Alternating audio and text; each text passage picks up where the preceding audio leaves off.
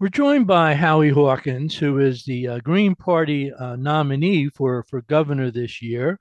Uh, though, unfortunately, the state Democrats rewrote the ballot access law uh, so that uh, Mr. Hawkins' name does not actually appear on the ballot, even though he won that right to be on the ballot uh, four years ago when he got almost uh, over 100,000 votes uh, for governor.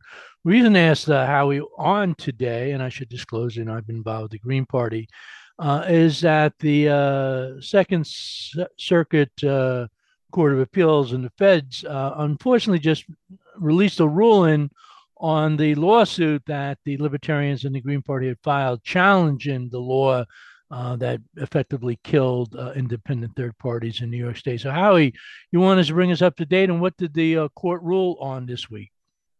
Well, first, people should know how the law changed.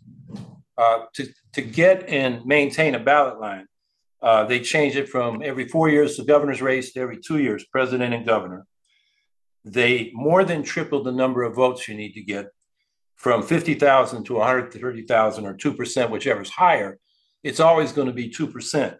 So in 2020, uh, we needed 173,000 votes to get a ballot line. We didn't get that. So then we had to go petition. The old petition requirement was 15,000 in 42 days. Now it's 45,000 in 42 days. And they quintupled the number of signatures you need in half the congressional districts from 100 to 500. So they made it much harder. There were eight attempts to get a ballot line on a ballot. They all failed including one by the Republicans, Lee Zeldin, their gubernatorial candidate, who got thrown off for photocopying 11,000 signatures, you know, on petition sheets and sprinkling them through his petition. Well, he got thrown off trying to create an independent line, not as a Republican candidate. That's right. The, for a, an independence line is what he wanted to call it. That was fraud. But he's on the ballot and we're not. Uh, so we went to court when this law passed and basically said it's a violation of First Amendment political rights and 14th Amendment equal protection. And the district court ruled against us, the US District Court. And that ruling, many of the facts were wrong. It's like they didn't read our briefs. You know, for example, comparing New York to other states. They said, well, other states have even more signatures. Yeah, but they have like a year to get those. We only have 42 days. So the judge didn't really know what he was talking about. And now the decision we just got this week from the Second Circuit U.S. Court of Appeals just announced the decision. They didn't explain themselves. They just said they affirmed the district court level. So, you know, the, the courts don't seem to be a place where we can get justice. Yeah, so, there did. There was a court case recently, though, I believe in the state of Arkansas, where a federal court went in the opposite direction and and said that the uh, efforts uh, by that state to increase the number of signatures uh, for parties to get on the ballot was unconstitutional. So it seems like there's inconsistency among the federal judges. Oh, no doubt. I mean, I was the Green Party presidential candidate in 2020, and our ballot access cases, all the judges are hacks. They vote their party line.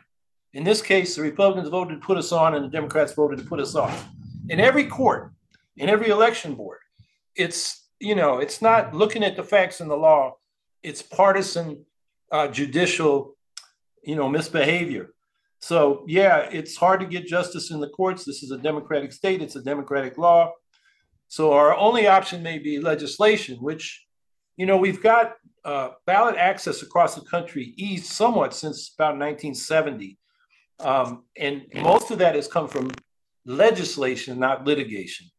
And I've talked with uh, Democratic legislators, and I think we can find sponsors for that bill, and then we just got to campaign for it. You know, most of these people know uh, New York's ballot access requirements are off the chart. They're unjust, unjust, and uh, they're suppression of political debate.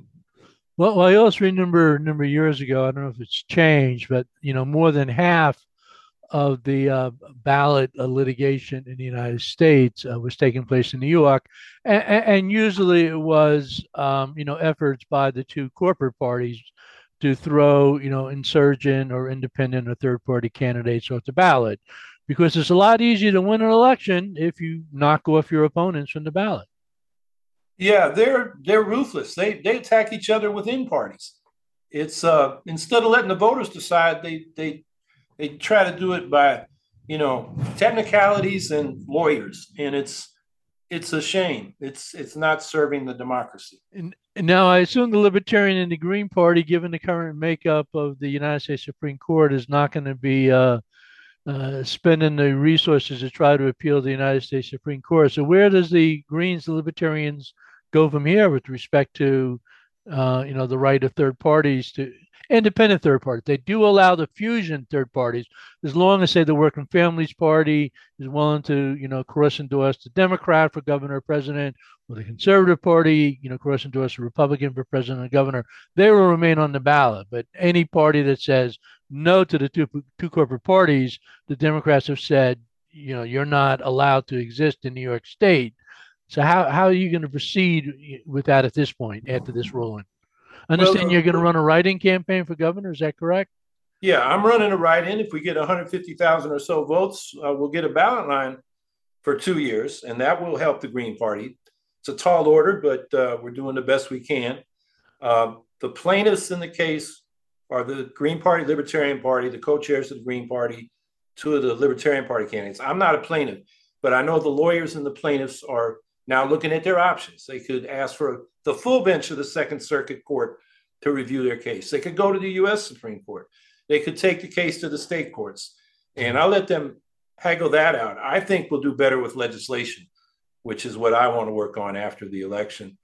Um, as well as other things, we need a really inclusive democracy.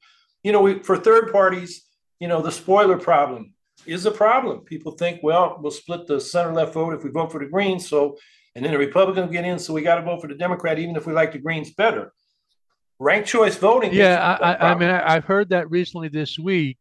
Uh, as you may know, the um, staff, state staff for the Climate Action Council is recommending that because uh, the Assembly refused to pass the one thing that the Climate Action Council had asked the legislature to do, which is to pass a building a restriction that no new gas hookups or new buildings after 2024. You know, they're trying to push it back now a year. And, you know, apparently a lot of the environmental groups are saying, oh, oh, oh, we can't stand up and protest this horrible decision, even though it's very bad for the climate, because it might help uh, people not vote for, you know, Governor Hochul and help Lee Zeldin. So we have to shut up until after the election about how poorly Hochul is doing on climate so that we don't uh, get Zeldin as uh, governor. Well, that's self defeating, isn't it? Because they've just decided they're not going to demand what they want. They're, they're afraid to get a worse person in there. The person in there, Hochul, won't do what they want to do anyway. We're the only candidates running on the Green Party ticket, myself and Gloria Mattera. If you want to write us in, you got to go down to the bottom of the gubernatorial column and write our names in that box, keep it within the lines of the box so it will count. And we're the only ones supporting that. So if you know environmentalists want to support uh, you know ending gas hookups by 2024 instead of 2025, and a whole range of other climate legislation, vote for the Green Party. Your vote is your voice.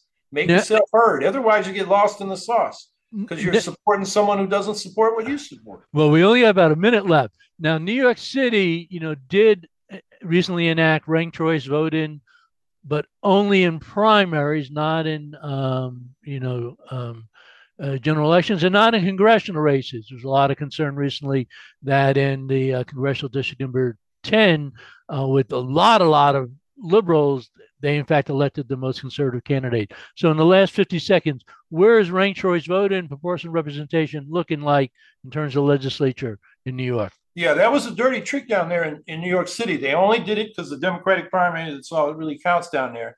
They didn't extend it to the general election where the Greens would, could take advantage of it because that would have got rid of the spoiler problem. And then, as far as the state legislature goes, we want to have proportional ranked choice voting from multi member districts. So you get proportional representation.